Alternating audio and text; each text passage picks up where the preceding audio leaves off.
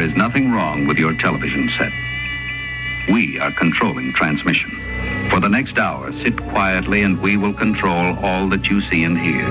You are about to participate in a great adventure.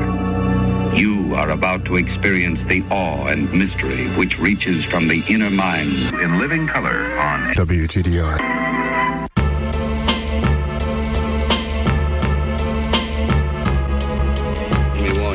Say what I think, say what I think, say what I think. I'm a complete individualist. I'm against communism, capitalism, fascism, Nazism.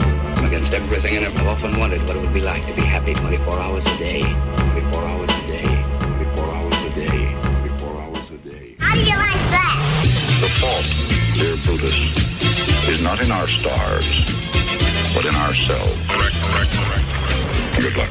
We care about your world. Stay tuned.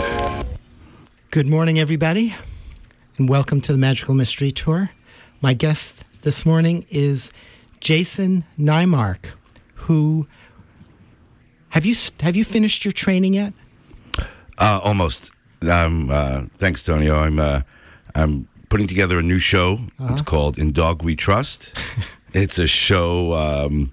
all about dogs. It's an awareness show where we're going to discuss a wide variety of topics regarding dogs and pets, and you know, we'll do some advice giving, dog training tips, some awareness and events.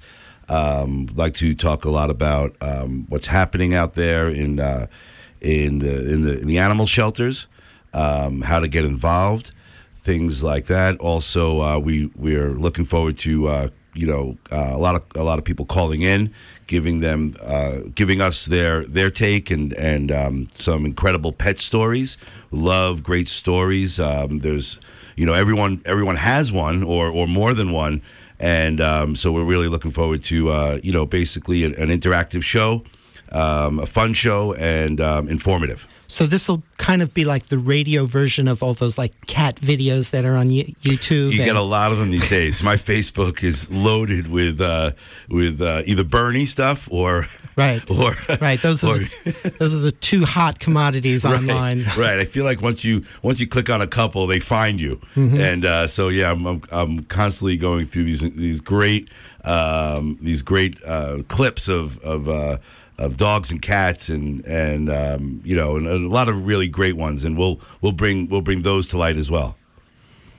So, you haven't finished your training yet. Next week, I'm going to do a condensed version of this show. Mm-hmm. It's part of the training. Ah. We're gonna get going, and so it's like a sample version, a test run, yeah. And if all goes well, possibly the next week after that, we'll have a 1 hour slot right now scheduled for Thursday mornings. What time? Between 7 and 8. Uh-huh.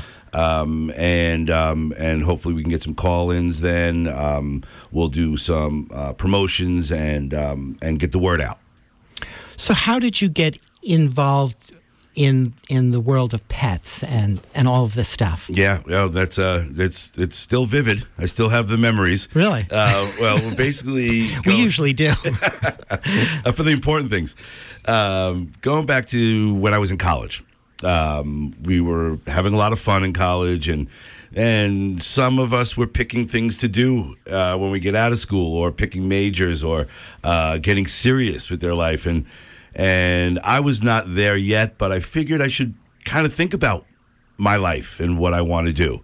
And it was not easy because at the time I remember being really close to nature. I wanted to do something natural, something outdoors maybe, and there wasn't anything burning inside of me, but I kind of had this curiosity and this love for animals that I didn't think were, at the time that was going to, create a career.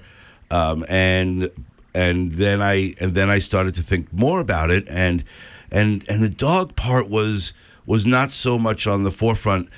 Growing up with a lot of dogs, growing up, you know, and really having a good relationship with our family pets.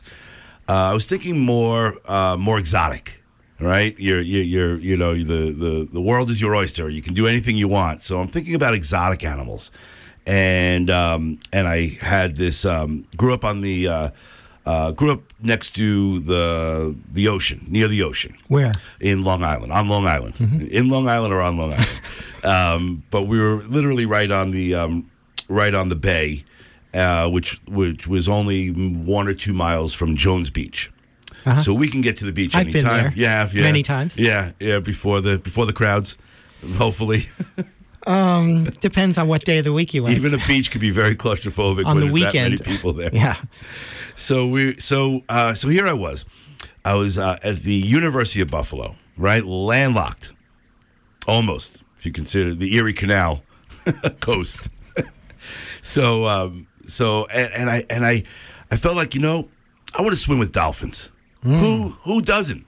Wow. You'd have to be out of your mind to be 18, 19 years old and not want to swim with dolphins. Totally. Or get to, you know, get to know a little bit more about it. But I remember being, you know, stuck in a place where there was no sort of outlet for it. Where do I go? What do I do? And my girlfriend at the time said to me, "Let's go to the aquarium. Let's go up to Niagara Falls. Buffalo, Niagara Falls were close. There's an aquarium up there."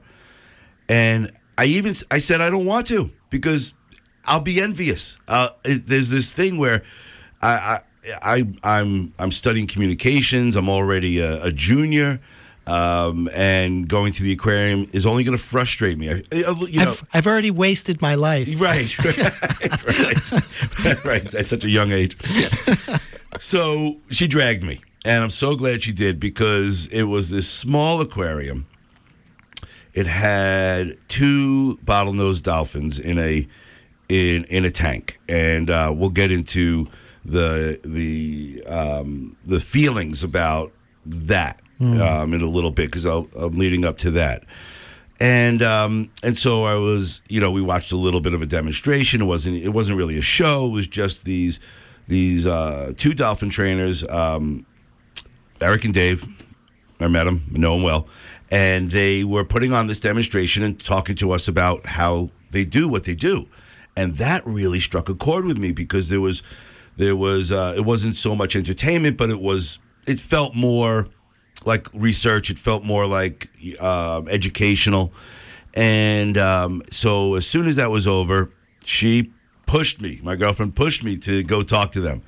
And I stopped them in the hallway, and I said, "I know you, it's so typical, I know you get this all the time, but I want to do what you do."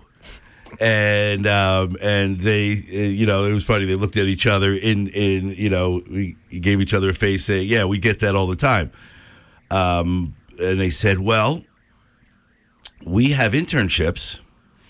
Let me ask you something. Are you scuba certified?" And I was. So they said, "Great. You know, we can use you, and we need somebody to get into the tank in the mornings and scrub the tank and do some cleaning. And are you available tomorrow morning?"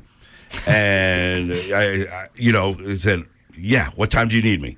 Well, it was like 6:30 in the morning, and we have all the gear here. Just come in, and you'll be going into the water with the dolphins. And you can imagine, you know, the excitement. I remember I couldn't sleep the entire night. I was so excited. Not nervous, but excited. Just was like, you know, really, this is going to happen. In Girlfriend We Trust. Right. It's true. And I do have a soft spot in my heart for this person, for really, you know, and you need people in your life mm-hmm. that do those things. Yeah. So the next morning I get up, and I'm on my way there, and the water is, you know, so I get there, and then they're explaining to me, "Okay, look, you're going to go in. The 2 dolphins are going to ignore you. They don't know who you are. You're brand new to them. They're not gonna play with you.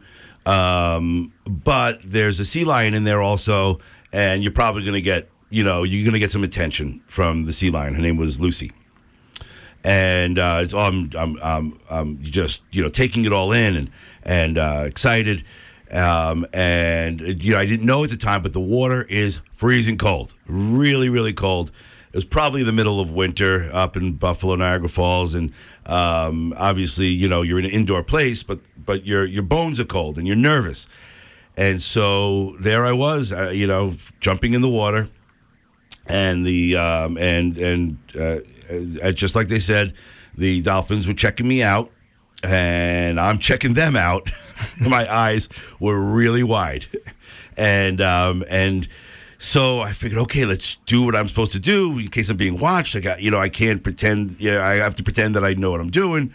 So I start in with my duties, the cleaning, and the sea lion just kept on coming over to me, grabbing my little snorkel. You have a regulator, but you're wearing a mask and snorkel.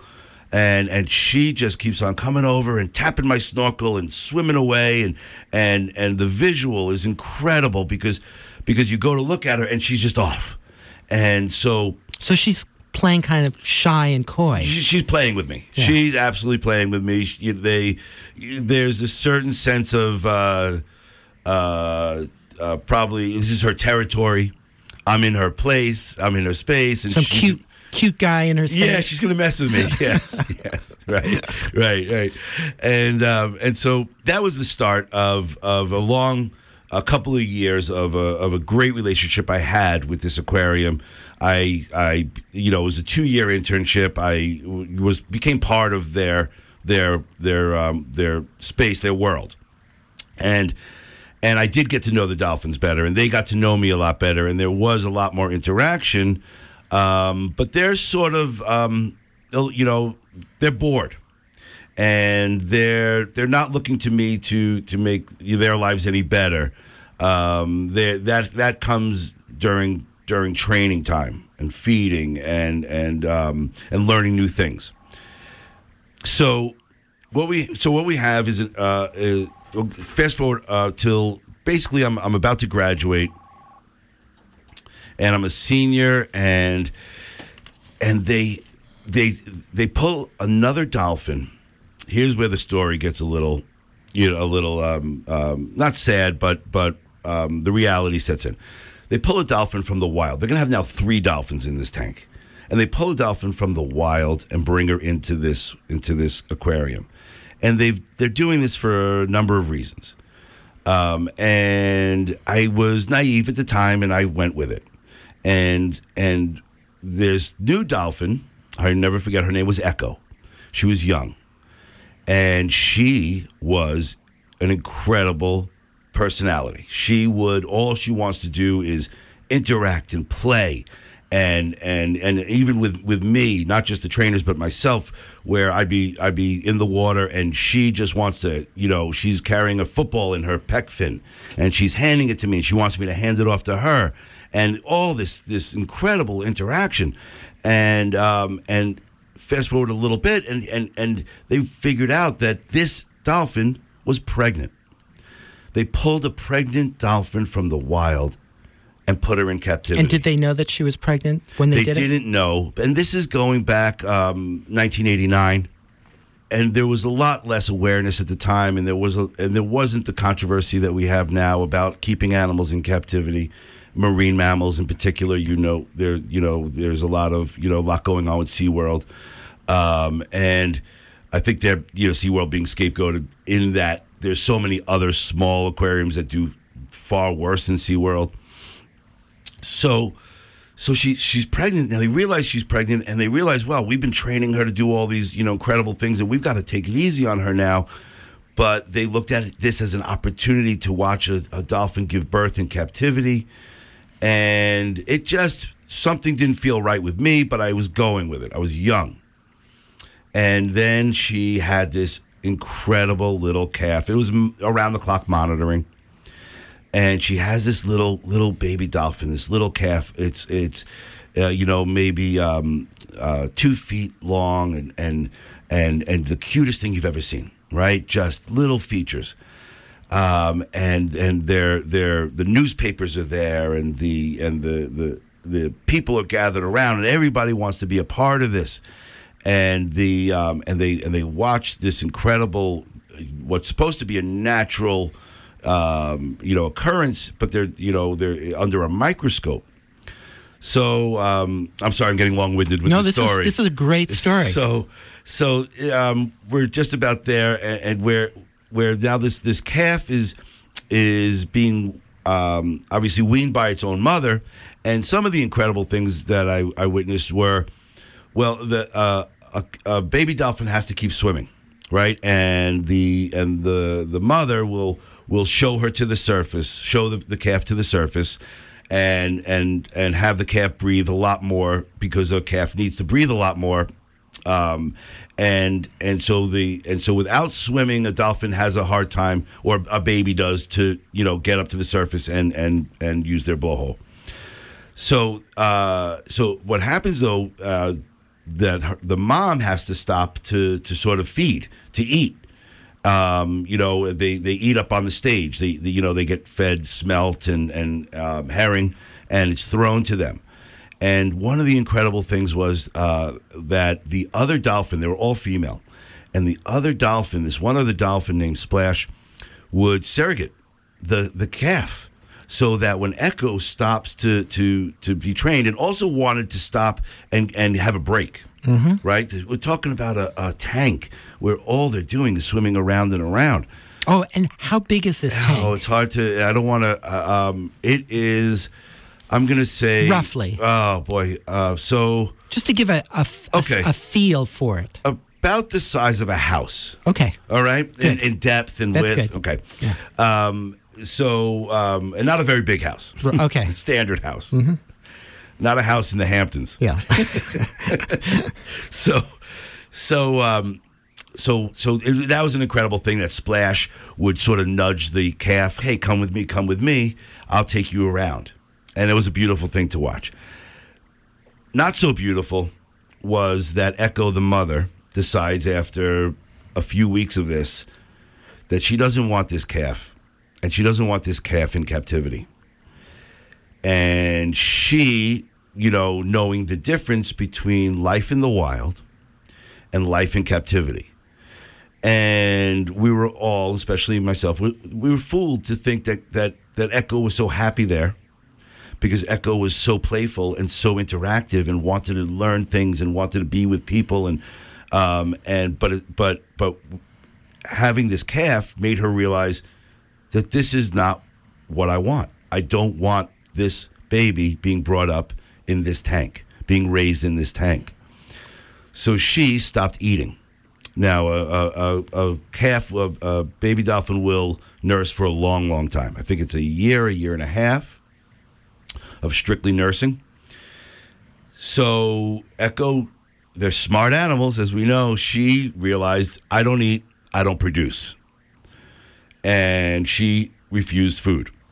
And slowly but surely, the calf got weaker and weaker. The baby got weaker and could not swim up to the surface, and started to show signs of weakness. And the trainers had to get in the water and push her up, and they tried to coax the other dolphins to keep the calf swimming, and basically it ended where the calf died. Excuse me, and that just struck a chord with many people. How do you pull a dolphin from the wild, take them from their family, from their pod, from their natural existence, put them in a tank, put them in an aquarium, and poke and prod and do research on them, and the end result, and without Echo having this baby and this learned moment, everything probably would have been hunky dory, but myself and others started to think about this and about how and why all this occurred. And this, I feel like this was the beginning of of people of the realization that we don't need captivity animals in captivity to what we were doing. And so my dreams were crushed. I felt like this is not for me. I was putting out applications all over the country to go work at SeaWorld or a sea aquarium somewhere, and build my career. And here I was with a new lease on life, saying this is not for me. I cannot condone what's going on. And I started to read books about the original trainer for Flipper, how he became a huge advocate, and then I had to figure out what else to do with my with my love for animals, and I soon realized that okay, I can make a career working with animals. I could even bring it back home. And realize that training dogs and working with dogs can be very satisfying, and there's a lot to learn, and there's a lot for me to do in that capacity. And that's pretty much how I got involved with dogs. Went from the water to the land, and that's pretty much where I've got other. There's other things that I've done along the way, but there's the reason why dogs became my focus. So as you were telling me that story, I could just all that same stuff's coming up in me that right. You can just see the impending disaster occurring. I remember going to the Bronx Zoo because I grew up in New York City, and just I loved animals. And I loved getting to see them, but it broke my heart to see them in captivity, because you could see they were lethargic and half dead already. Right. And there was, and I realized through all this, there was this movement happening. People were starting to, they realized zoos and aquariums, there was a movement to, I don't want to say boycott, but to think twice about what you're going to see, what you're paying for, what you're supporting. Exactly, supporting. Right, yeah. And it stays with you. Yeah. It stays with you. For a lot of people, not all. I know many moms and dads, love to see their children's faces, and when they go to a zoo, and there are some good ones, and there are. There are zoos that really try hard, but for the most part, they are there to make money. I feel like the majority of the research that we needed for ourselves at the expense of these incredible animals, most of it's been already documented. We don't need the cages anymore. We don't need the captivity, except for entertainment and a kind of captive example or experience of education where parents can bring their children into a close, safe, convenient environment that's close, safe, and convenient for them, but completely disregards the welfare of the animals. That's a great point, because there's a fine line between the education and the entertainment. And the exploitation. Yeah, exactly. Yeah. Right. And we, I do feel like back during this time that there was so much going on, and there were so many more people speaking out, and zoos and aquariums were on guard, and they were feeling it and witnessing a different attitude, and so we've come a long way. We've come a long way since then, and there's still a lot of work to be done, and the sad part is that as Americans we do so much for this, let's say. And then you read about other countries who are way behind. and they're still exploiting the animals, and there are some really, really sad situations out there. But we're starting.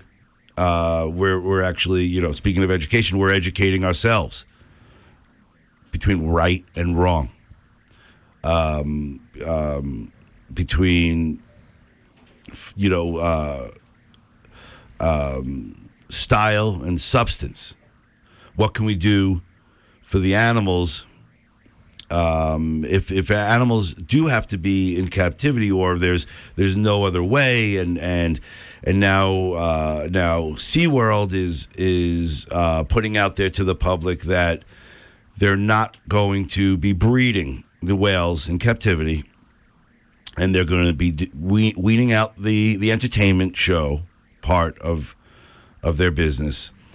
And so we're getting there. We just have to keep on fighting. Welcome. You're on the air. Thanks. I'm wondering if your guest could talk about animals in pet stores, and also probably my more interesting question is what he's learned about dogs being sentient beings. I think a lot of Americans have sort of looked at animals, oh, that's an animal, and I suspect his work with dogs has given him a different perspective, and I'm just interested in what that might be. Thank you. Two wonderful, wonderful questions. Thank you so much. Yeah, thanks. You definitely brought this, by bringing this up, we can talk for a long, long time regarding breeding, hobby breeding. We used to call it backyard breeding. Puppy mills, pet stores selling lying and creating this myth that these breeds are coming from the best breeders in the world, and there's so much to that. Pet stores should not be selling pets. There's so many other things. The reason why pet stores obviously sell pets is for profit, but it gets people into the stores. It's look at the puppy in the window, and it works. The problem is that they're playing on people's emotions. You see a puppy, you see a few puppies, and they're playing with each other. It's irresistible. You cannot take your eyes off of them, and then you start picturing how wonderful your life would be with a puppy. That's far from the truth, by the way. Puppies are a lot of work. I'm sure a lot of people can attest to that. And not everybody is ready or equipped to take on that responsibility for the well-being of the pet. Oh, I've spent a long, long time talking to people about timing and doing their research and figuring out which is the right dog for them, whether it's a pure breed, the energy level, the lifestyle. So many times I've gone to a home to work with a family, and they have got it's such an uphill battle because they picked the wrong dog for them, and it is it affects everyone's relationship with the dog. There's some really incredible breeds out there that for example, working breeds of dogs that if they're not working, if they're not stimulated mentally and physically all day, every day, they are not happy. And they're... You mean if they don't have sheep to herd? Exactly. If they don't have sheep to herd, they're going to have children to herd. They're going to be running roughshod all over the house because they're bored. They're supposed to be working, and it's just an example of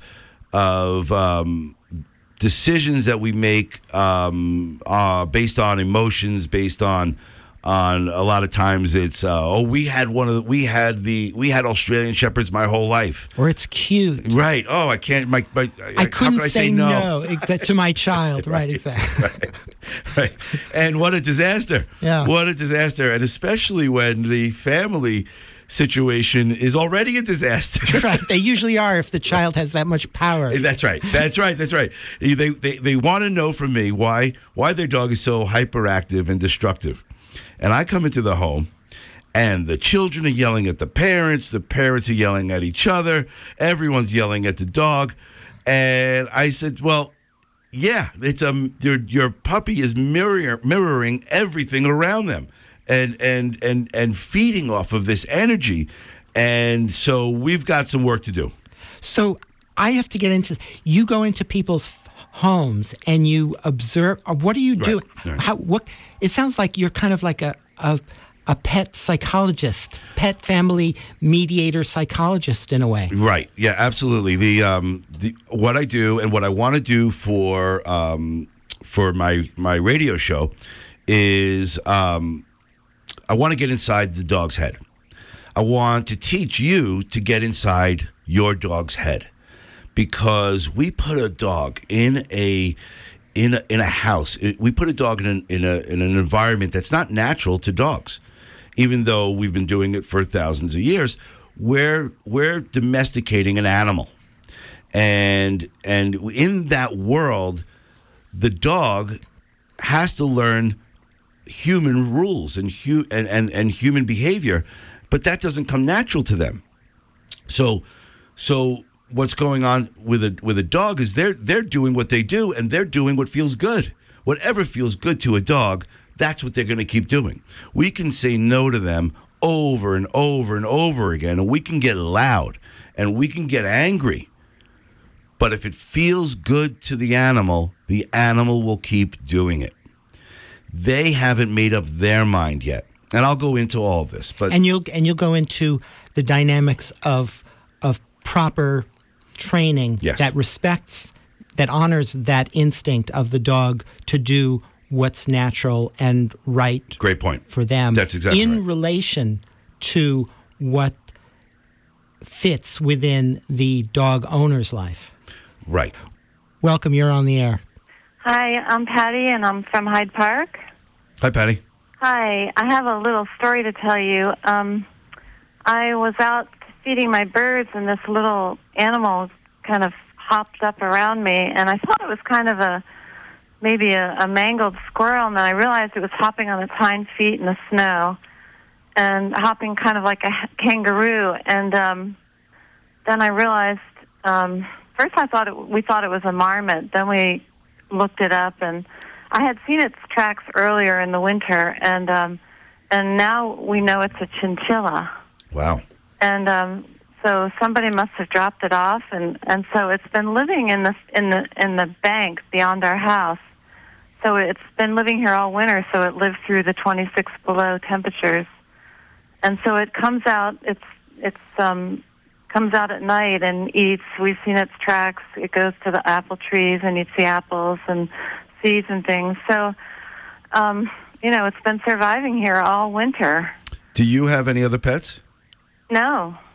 So it's, its biggest danger is its predators. So it's getting things to eat. And so somebody told me, well, you better catch it. It's an exotic animal, and, you've got to catch it, and it eats rabbit pellets, so you need to feed it rabbit pellets. And so I just wanted to bring up that, there's this disconnect, people looking at chinchillas and snakes and birds and things that people put in their houses and keep, and looking at them as exotic versus wild. And a chinchilla, to me anyway, is not an exotic animal. It's a wild animal.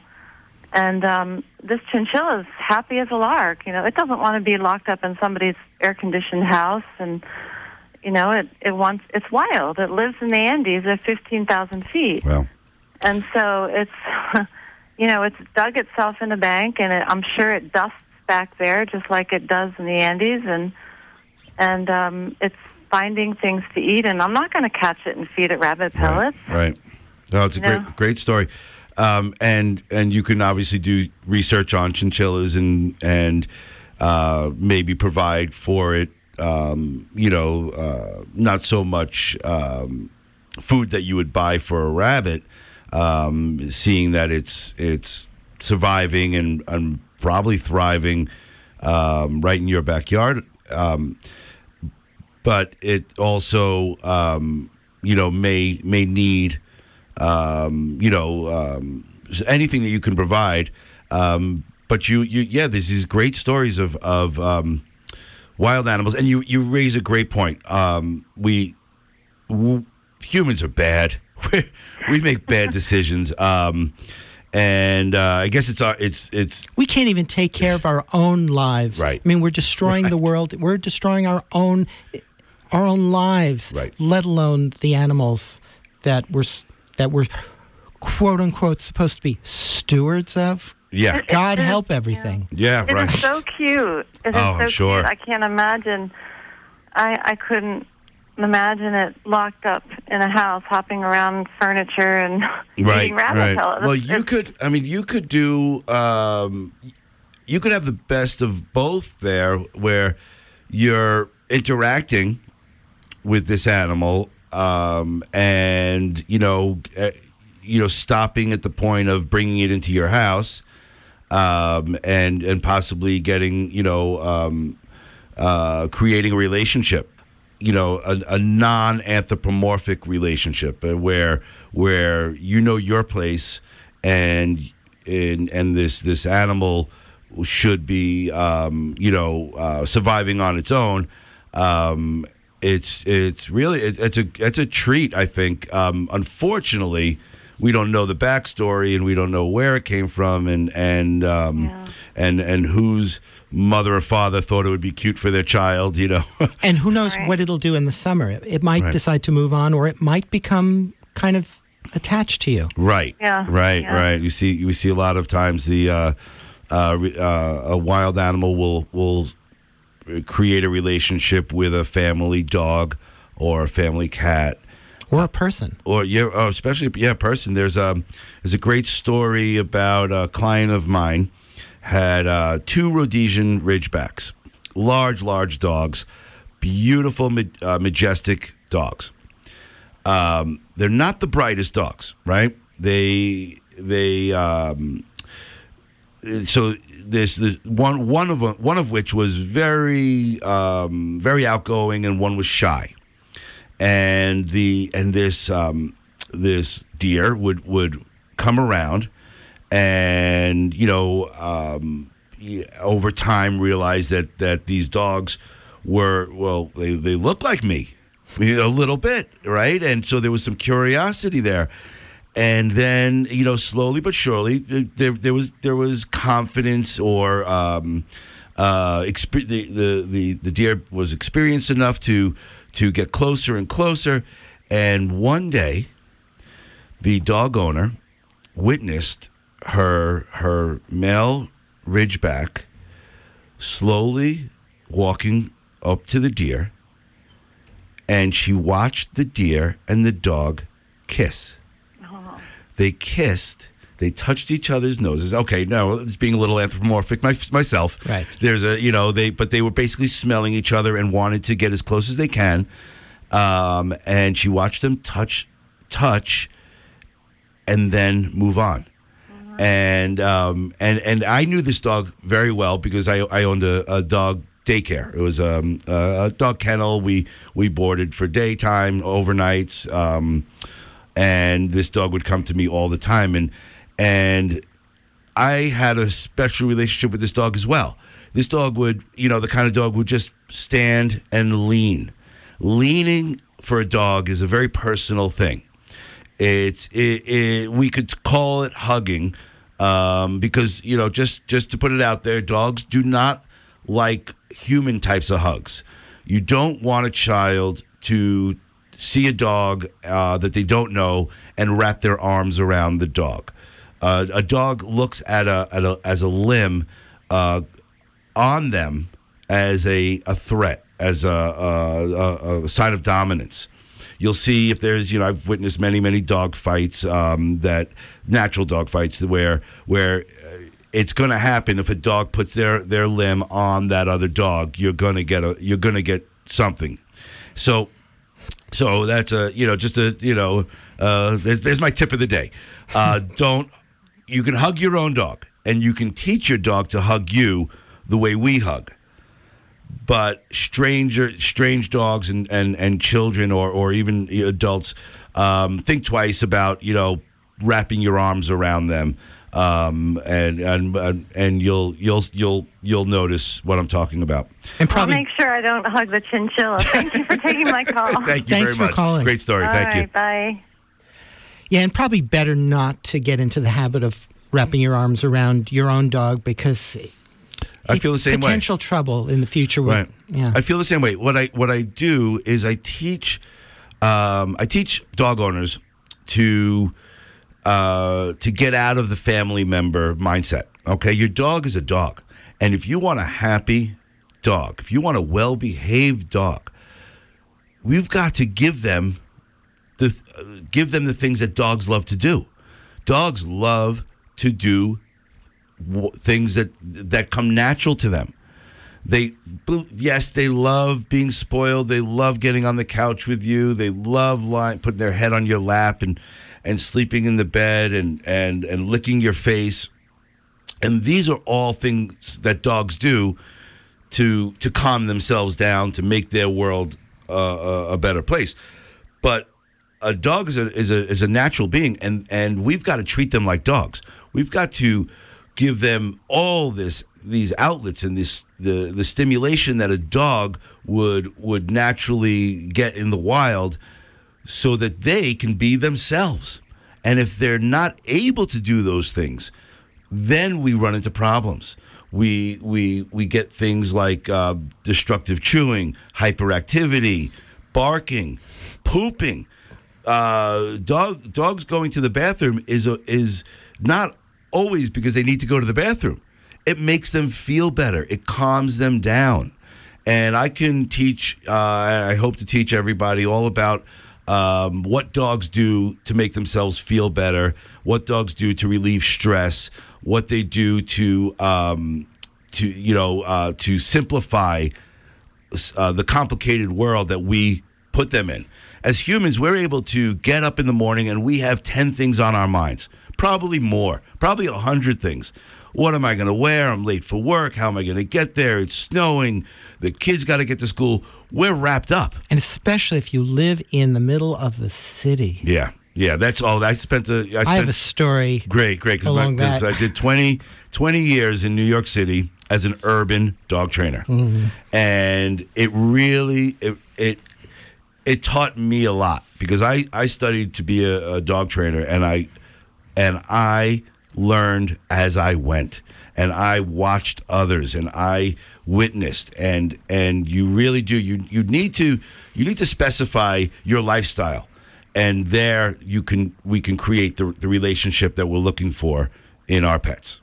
And walking dogs, giving dogs the opportunity to walk every day and stretch their legs and just do that. That right. Gallivanting, that's probably the most essential thing for them. And when you live in a city and you walk them on a leash, right. on concrete, right. Oh. Now, there are many happy dogs that live in the city, and there are parks. There are reasons for it, and I'll give you a couple. Walking. Like you mentioned, can be in an urban environment or a suburban environment. The suburbs were worse because people would just open up their back door. They'd have a fenced-in yard, and they put their dog in the backyard, and there's nothing for that dog to do. Those smells are too familiar. There's nothing to see. There's nobody to interact with. And the dogs become worse than let's say in a crowded city where you have to take your dog out for a walk. Now, dogs think with their mouth and their nose. That's how they do the majority of their thinking. So when you do take your dog for a long walk, there are all these different smells and there are all these different characteristics of those smells. Now, I have to butt in quickly. Go ahead. You just you categorize that as thinking. I think of that's how that's their primary interface with the world around them in terms of perception. And you're saying thinking, right? I do use that. I do describe it as thinking because it's interesting. A dog's sense of smell is something like 400 times greater than ours. Don't know. I'll get the exact number. And their taste buds, their actual taste buds, are less than ours. So in other words, all those smells get them stimulated, and then you notice they just swallow it right down. Right, they'll eat pretty much anything. Anything. They don't savor it. It just goes right down because in the act of eating, they're not getting what they're getting through their sense of smell. And the receptors in their nose, obviously, the longer the nose, the more are there. So in their case, it's their nose that's bigger than their mouth or their belly. Yeah, not their eyes. Right. And so these smells are hugely important, and especially when there are a lot of other dogs leaving their scents. Right? They pick up all this. And you see them walking with pride, and they're happy, and so in an urban environment we walk our dogs, but what dogs have in a crowded environment are other dogs, and dogs, for the most part, need other dogs. They are pack animals. We substitute as their pack sometimes, but really what they need are other dogs. And so just by smelling and seeing, it's tricky because a lot of dogs on leash become aggressive, even though they're the sweetest, softest, dogs. They just can't express themselves when they're on the leash.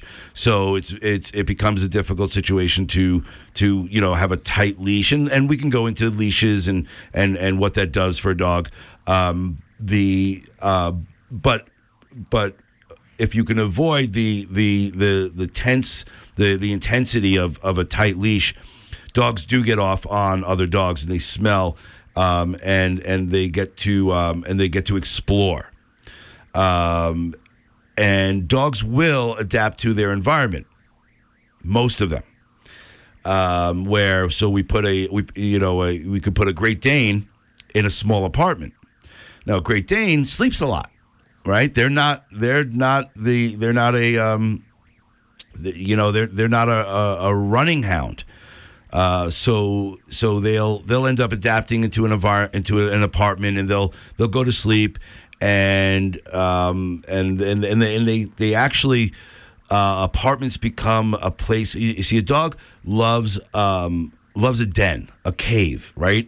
Which is why we can crate a dog. And a dog would be very satisfied in a covered crate, which is something I have never understood. Ah, we'll go to that. Great.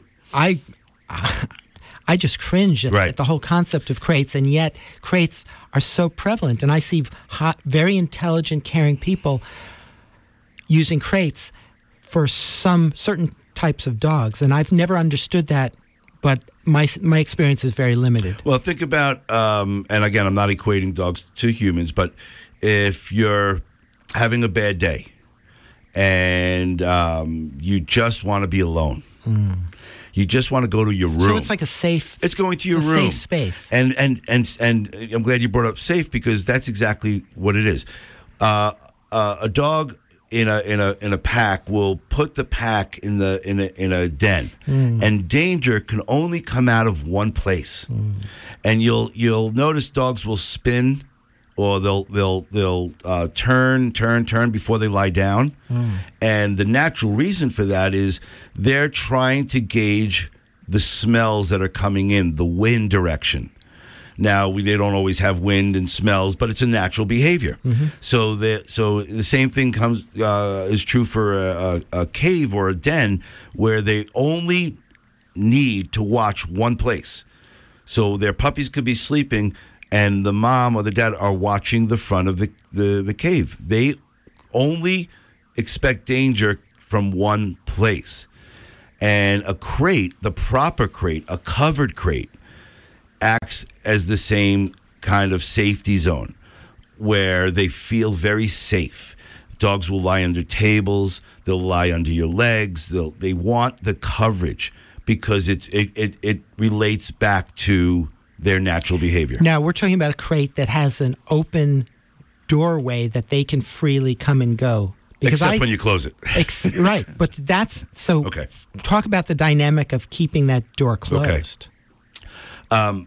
If you can get to the point where your crate stays open, that's... perfect. And you want to keep that crate in the house, even though your dog is physically outgrown the crate, but you don't need it for housebreaking anymore. You don't need it for destructive chewing anymore. But if you keep a crate and you keep it open and you cover it, and it's solid on three sides, especially the top, you'll see your dog utilizing it. And the reason why we close the crate door is everything from... the age of the dog. Basically, here's my philosophy, and it's hard to argue with this. I think when you're weaning and training a puppy or a dog, you need to create an environment where you're leaving no possibility for the dog to do something wrong. Now, wrong in your world, it feels right to the dog, right? And because dogs are so habitual, and we briefly talked about it earlier, that they will do the things that feel good to them, okay? And if we continue to give the dogs the opportunity to do wrong, they always will do what's wrong. Why? Well, we'll talk. Let's just go to a puppy, okay? A puppy will tear up your shoes, chew on the wood. But it's not just because it's wrong. Oh, it's not wrong to them. It's just wrong to us. Oh, okay. Yeah, feels good to them. This is right to them. Okay. This is what they're supposed to be doing. Exactly. And chewing, unfortunately, to us is destructive generally. Right. Other than their food. I don't want it to come across as that they're dumb or that they're doing wrong. In our world, we just can't have that happen. And dogs, one of the things that makes them feel good is actually to do things that please us. And if we subject them to a wide range of ways that they can do things that make us unhappy with them, we're actually setting them up for a negative psychological and emotional relationship with us. Right, exactly. Okay. And if we can avoid them doing something that angers us, that gets us upset. And confuses them. It confuses them because, here it is, we become the bad guy to them. And they need us. Dogs will spend every waking second with you, creating a bond of trust. So this is do you know about the big brain question? That it's in neuroscience, it pertains to children. That children need they're always reaching out and testing their parents to see whether they will answer the big brain question, which the only right answer is yes, that no matter what the child does, the parent always responds with yes. Interesting. So what you're alluding to now is this relationship where our responsibility as truly caring and enlightened pet or dog owners is to understand that we need to be able to answer their big brain question back to them as a yes. That's brilliant. Not as a no. That's right. That's exactly right. You never, get this people, you never say no to your dog. And you never get angry at them for something that they have no way of knowing was wrong to begin with. Now, there's people out there, what do you mean you can't say no to your dog? I say no to my dog all day long. And let me so what do you do? Explain and then talk about what you do instead of exactly. So well, for a couple of reasons, if we can eliminate the word no, we have created a better relationship, a relationship that actually works between our dog and ourselves. And the main reason we don't say the word no is because it doesn't work. It doesn't work. The behavior will always continue. And you can say it until you're blue in the face, and you can say it loud. It just won't work because you're trying to make up the mind for the dog. And you need for the dog to make up their own mind. Let me give you an example. There's a hole. And in that hole, you've told your dog not to go in that hole, not to put their nose in that hole, okay? You've said it loud. But the dog goes over to the hole. And in that hole, something warm, fuzzy, tasty is in that hole. You have told your dog not to go back over there. You leave the room, where's the dog going? To that hole. No matter how many times you said no, because it feels good to them. Now, you take that same hole, and the dog sticks their nose in the hole, and something bites their nose. Here's a scenario where we tell our dogs, go ahead. Go to the hole. I want you in that hole. Come on. Let's go. Get over there. Don't you remember how good it is? And the dog looks at you and says, nope, I'm not going there. And this is after they've been bitten? Or? This is after they've been bitten. Oh, right. This is like the electric fence training thing. Exactly. It's a remote. Okay. Now, exactly. It's a remote correction. And I'll explain what a remote correction is. A remote correction is a correction that doesn't come from you. Right. It comes from the act of doing it. And here, we now have a dog who won't go back to the hole, even though we entice them and tease them and ask them and set them up and don't play fair. Come on, get over there. When that dog says to you, no, I won't do that, we have now got the scenario that we want. It has to do with everything we do, okay? The dog runs out the front door, bolts, okay? We call it bolting. The door opens and bang, and now we've got the whole family chasing the dog down the block, and there's a lot of reasons why the dog won't come back to us, and we're going to go into all that. I've got a great radio show coming up, and we're going to talk about all this. When is this radio show going to be? It's going to Thursday morning, 7 a.m. In Dog We Trust. And so we have this example of a dog that's bolting out of the front door. This is life and death. Oh, and by the way, this is WGDR Plainfield, WGDH Hardwick, the Magical Mystery Tour. I'm speaking with Jason Neimark. And again, he has a new show coming to WGDR Thursday mornings from 7 to 8. I've been training dogs for about 26 years. And I've almost seen it all. And every scenario, every family is different. Every dog is different. They do sort of, have similar personality traits. And that's good too, because then we can work, the experiences from other dogs come into play with you're not the only one with these problems. So where were we? We were talking about corrections, okay? Mm-hmm. So a remote correction. And you talked about you were starting on the example of the dog bolting out the door and running down the street. Right, and getting hit by a car. Or whatever. Yeah, we want it to sound bad because we can't have it happen, mm-hmm. right? It can be life and death for the dog. It can be a lawsuit. It can be spending 2 hours in the rain and teaching. And what it does is it teaches your dog how not to listen to you because you're out there calling, and to no avail. And so we've told our dog, you can't bolt out the door.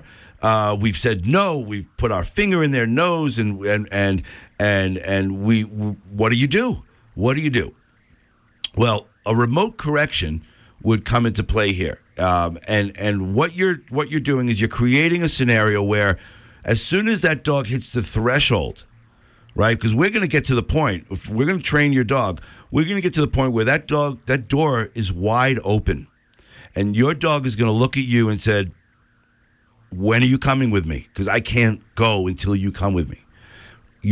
So that's the perfect scenario, right? Where the dog does not leave the house until we give it the command. Well, the remote correction comes in where something happens as soon as the dog hits the threshold. Something negative happened, but that negativity does not come from you. Mm-hmm. You cannot be choosing for the dog what and what not to do.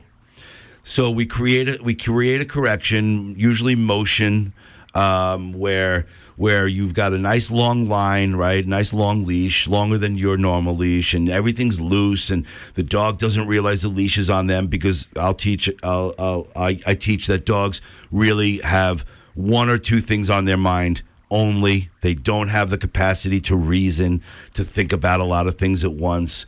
They are simple, and that's what I mean by getting inside the dog's head. Once we do, it becomes so simple for us, and we're able to train and teach and relate. And so here we now have a dog that is going to, we know the dog's going to run out the front door, right? So we're prepared. We're setting this up. We're booby trapping that scenario. And you know, with a little bit of timing, the dog is on its way out, and all of a sudden, bam, gets pulled back and gets this correction, this leash correction. And where did that come from? And we drop the leash and we put our arms in the air and we look confused and we say, what happened? You literally look at your dog and you say, what was that? How'd that happen? And the dog looks at you like, oh, what was that? And you know what happens? The dog comes back to you for security and comfort, because you're there saying, I don't know what happened. Do you know what happened? But you're a good boy. Thank you for coming back to me. And get the dog only hears good boy. Never hears, no, stop, close the door. All that is in the past. We teach our dog now to learn on their own that running out the front door. Now, it doesn't happen once and it's all solved. We've got to train this into the dog. But the scenario was that every time I ran out the front door, oh, that was fun. Look at these people chasing me in the rain. My life couldn't be any better. And to the next time the dog runs out the front door, something negative happens. And who's the bad guy? The door. The open door becomes the bad guy. The act of running out the door becomes the bad guy, not us. And it no longer feels good. And it doesn't feel good to do it anymore. And we work on it over and over again. And then within 5-10 minutes or 3 times doing this scenario, most dogs, we open the door. Your dog lovingly looks at you and says, nope, I'm not going out. And now we can create the training, the relationship between us and them, so that all that dog hears from us is good. I'm proud of you. That's my boy, right? And we're going to talk about, you know, literally talking to your dog, because they pick all this stuff up. And when you act surprised and your hands are in the air and you're looking like, I don't know what happened, your dog thinks you don't know what happened. And your dog thinks, I don't know what happened, but I don't want it to happen again. So how do improperly trained human beings overcome their negative training of saying no and hitting dogs and using negative reinforcement training? Through other tools. It's not easy, and we're habitual too. We form habits very, very easily, and we're lazy a lot of times. So it's. What I try to do is I try to give, if we can eliminate the word no, we're halfway there. We could we can use other noises, right, that aren't so repetitive and they don't lose their value. You know, like a or you know, pss, pss, you like, know, hey, right. Or I just heard somebody using this example. You know, get rid of no and just go, hey. It's like, yes. Grab their attention. Yes. Hey. Yes. Right. Exactly. Not negative. No always has this negative. It does. It does. No is is deeply ingrained as a negative thing in us, and animals pick up on the negativity, that's right. Not the word itself, but the negativity right. that's ingrained in the word. Right. So hay is neutral. It's hey, absolutely it's attention right. grabbing. Right, it's attention grabbing, and we say it in a friendlier way. There's mm-hmm. not the association of the word no with anger, mm-hmm. and the word no with dominance, and dominance is tricky, but it's a negative dominance. It's a I got to get away from you because you're mad at me, right? And that becomes a way of training your dog the wrong way. So dog training is not only what we do to train our dogs, but it's what we don't do. It's the things that we have to eliminate from our relationship because we want a dog who will always come to you when called. Always, always, always. There should never be a time where your dog doesn't come to you when called. And if that's the case, your dog has bad habits or fear right. to come back to you because mm-hmm. you've been the bad guy. Mm-hmm. How is that dog going to decipher? Am I going to get tapped on the nose? Am I going to get punished? Am I going to get put in my crate negatively if I come back to you? You've ruined your recall, we call it, to when you call your dog back to you. You've created distrust because that dog, through nature tells your dog, without you, it can't survive. Nature tells your dog that you are its lifeline. And that's why they need that trust level to be at 100% all the time. It's that yes to the big right. brain question. Exactly. Yeah. Exactly. I love that. Yeah. We've got about 20 minutes left. I'm wondering, because you're going to be covering this stuff during your show, so what do you have any other really great stories that you could share with us? I mean, there's so many different directions we could go in. Sure. I just would like to give people a broad range of what yeah. of what you're so rich with. I mean, this show that you're about to do is going to be a fantastic show just because there's nothing like it out there. And you are so dynamic and passionate about this.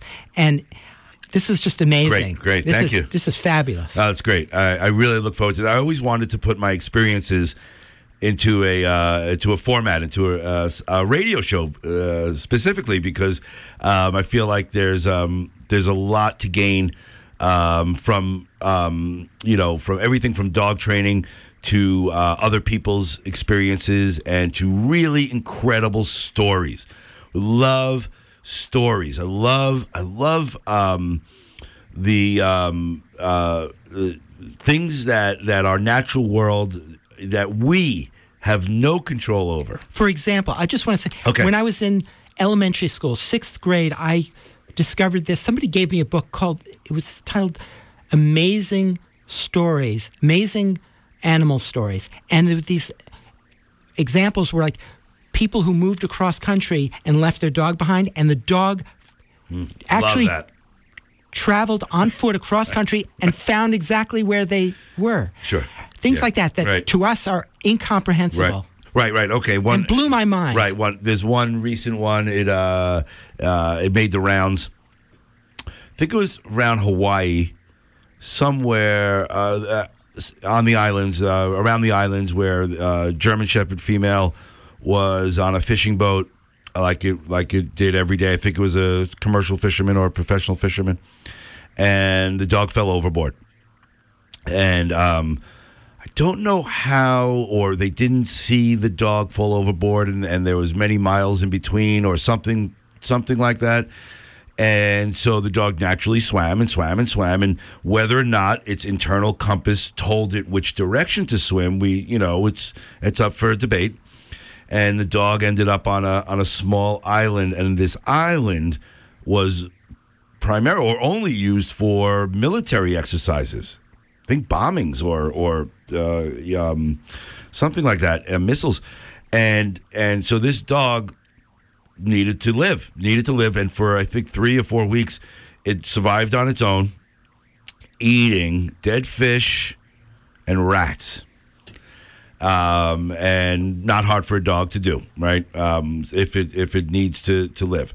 So for weeks and weeks, this dog, you know, and the owners, you know, they gave up hope after a few days. It wasn't as if, you know, they had some Coast Guard action happen. You know, they can only deploy so much to look for this dog, and it was, and it's really the story really is about the two people, the dog and the person, the owner, coming back together after many weeks of you know, memorializing their dog, you know, and you know, to have your dog come back to you, you know, and I think it swam something like 8 miles. Here's one that if there's a book called The Hidden Life of Dogs. And this is you can read this book in one day because you just can't put it down. It's a true story about a Siberian Husky in Cambridge, Massachusetts, okay? The heart of Boston. And Huskies, all your Arctic breeds are not easy dogs to raise because they roam. They love to roam. They just want to go and get lost and not get found. It doesn't matter. They're very close to their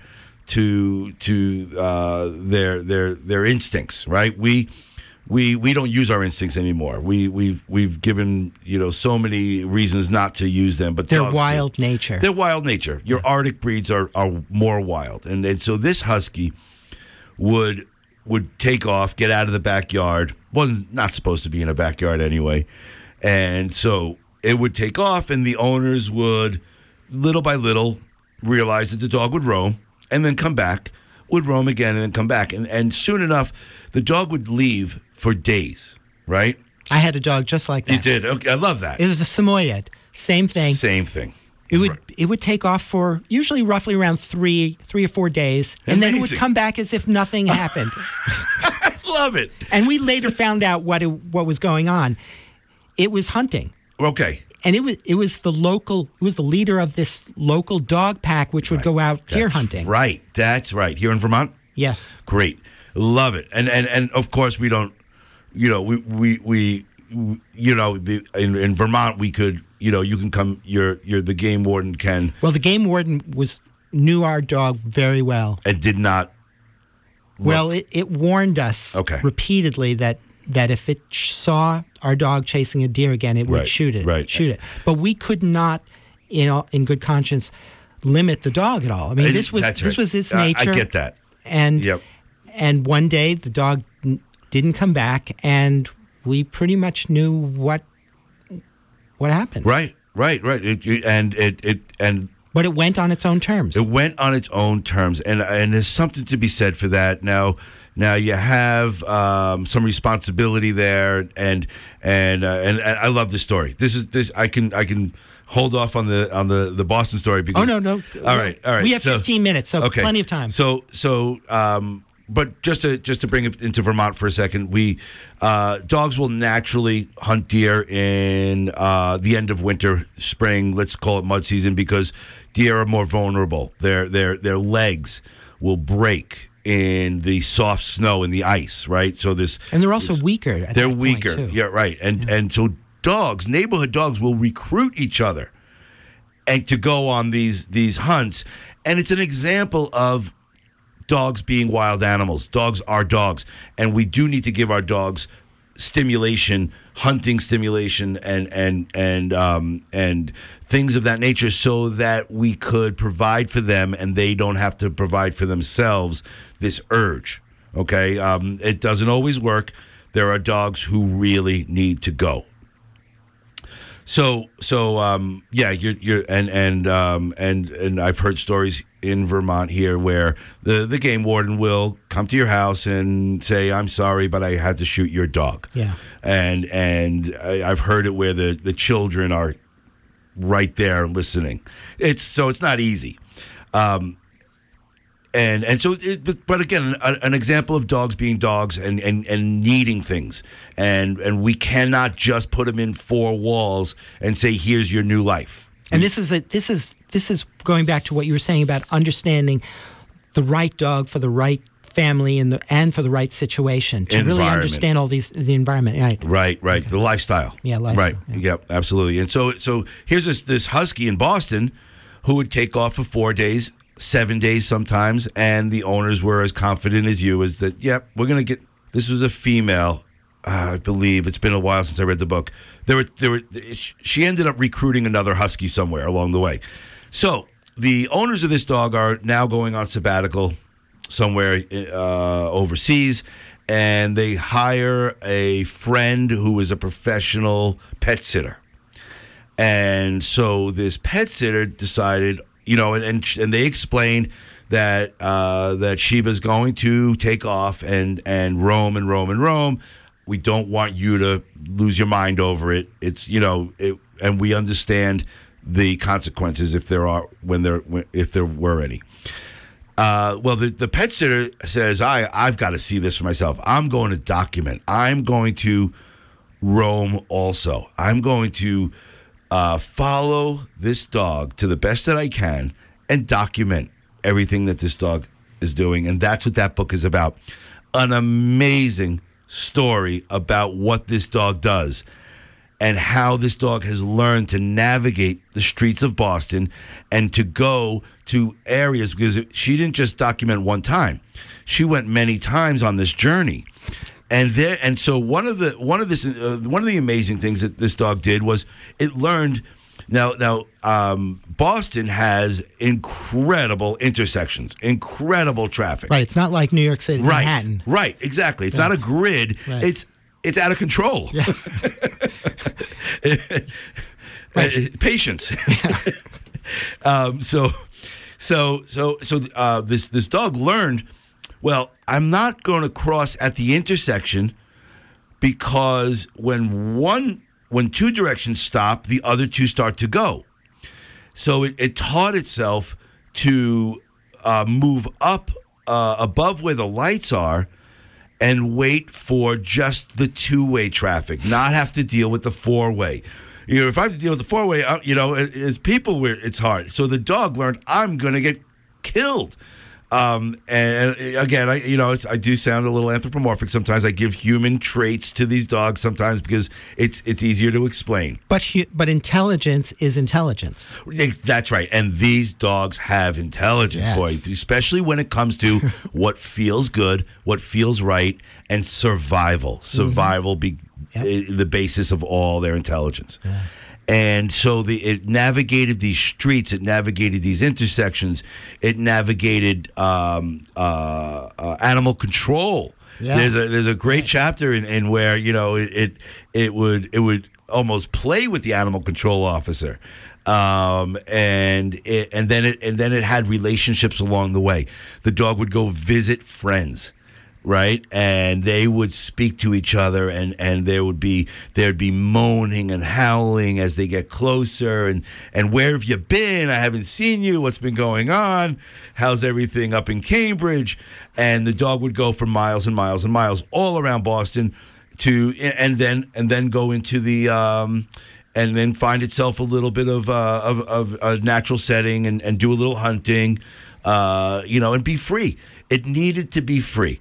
It's almost like you know, where you don't, you know, you want your son or daughter to be a doctor or a lawyer, and they wanna be an actor, and so you just gotta set them free. They just need freedom, and some dogs need that, but we need to be able to provide that for them without with it not being at the expense of other people, because if a dog gets hit by a car, it's not just you that suffers, but the driver. Mm-hmm. You know, that's an emotional thing. And not all dogs are safe to release into the wild in that way.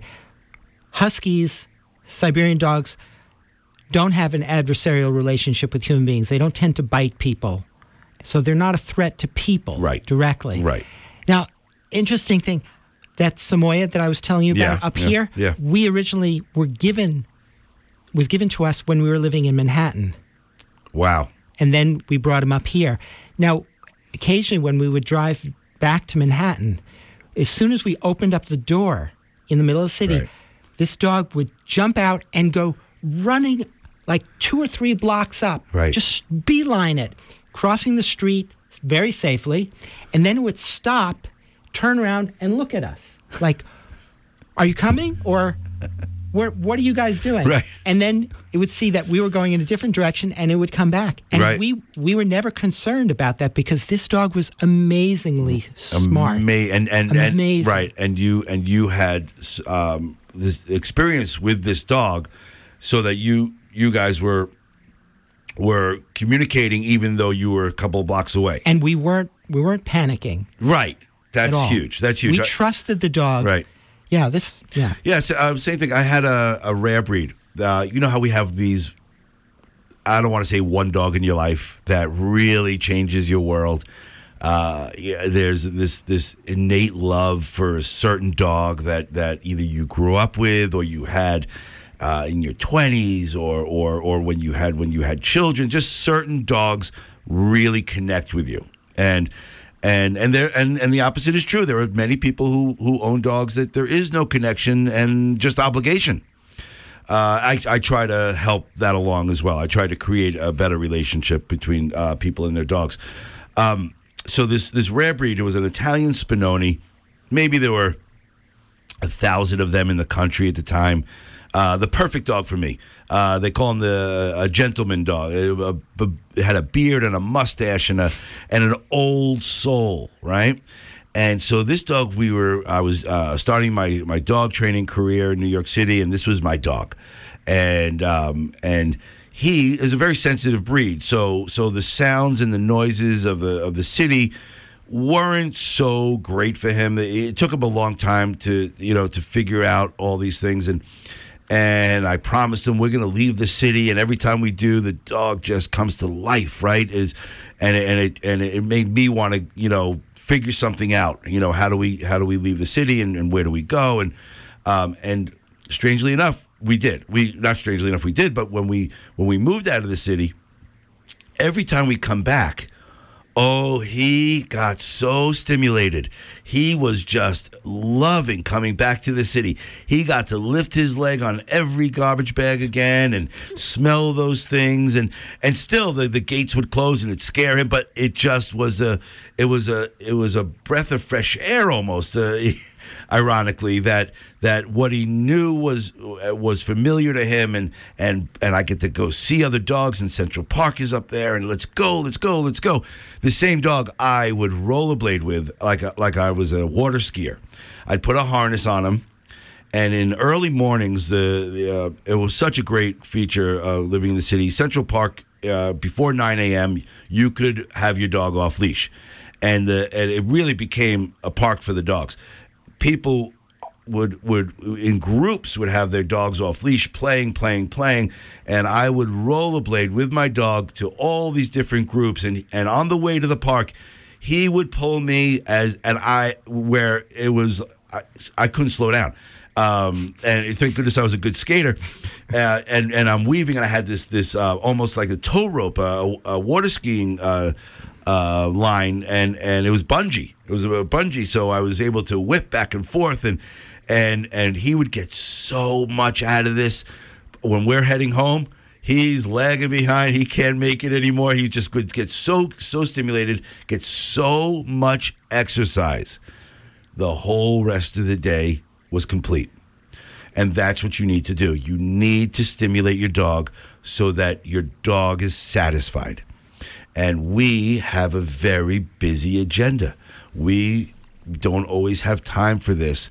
And so what I do is I go in and I teach these tricks, what to do to stimulate your dog so that you can live your life, your dog can be happy, and your relationship is satisfactory.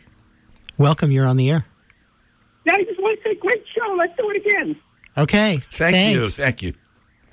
Yeah, this is a great show. You're fabulous on the air. You've been doing this a long time ago. You're an incredible guest, too. Thank you. Thank you, Tonio. Yeah, it's wonderful doing this in tandem. I agree. I wonder what it'll be like. I know that you're going to get flooded with calls. Yeah, everybody has issues around dogs and how to take care of them. And I think a lot of it boils down to unlearning all the wrong things we've learned. Exactly. I want to say thank you for having me. You're welcome, and thank you so much. We'll have guests in. We'll do this. We'll be able to bring in some vets and maybe the animal control people. People with great stories. Hopefully, we can get a couple of dogs in the studio and analyze them. I do need to say, there's no magic wand for your troubles, for issues. There are many years of experience that we can go on where we know what works and what doesn't work. And I look forward to helping people. I look forward to this radio show. It's In Dog We Trust, Thursday morning, 7:00 a.m. Thank you so much again. This is fabulous. I had no idea how wonderful a show this would have ended up being. I just love when things like this happen. It's so magical.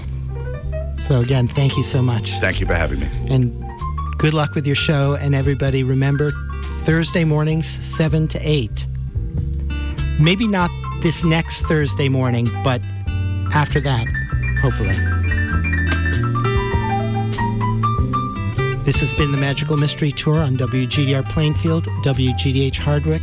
Thank you all for listening. And until next time, have a great week. If dogs run free, why not we? Across the swooping plain.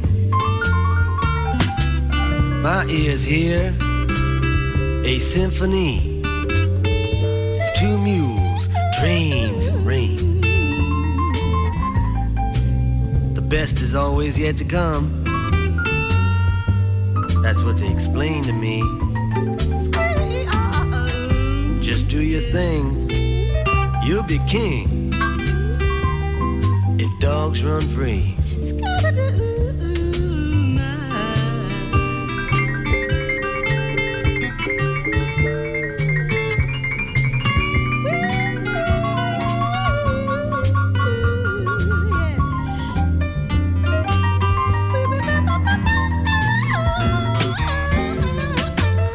dogs run free. Why not me? Across the swamp of time. My mind weaves a symphony and tapestry.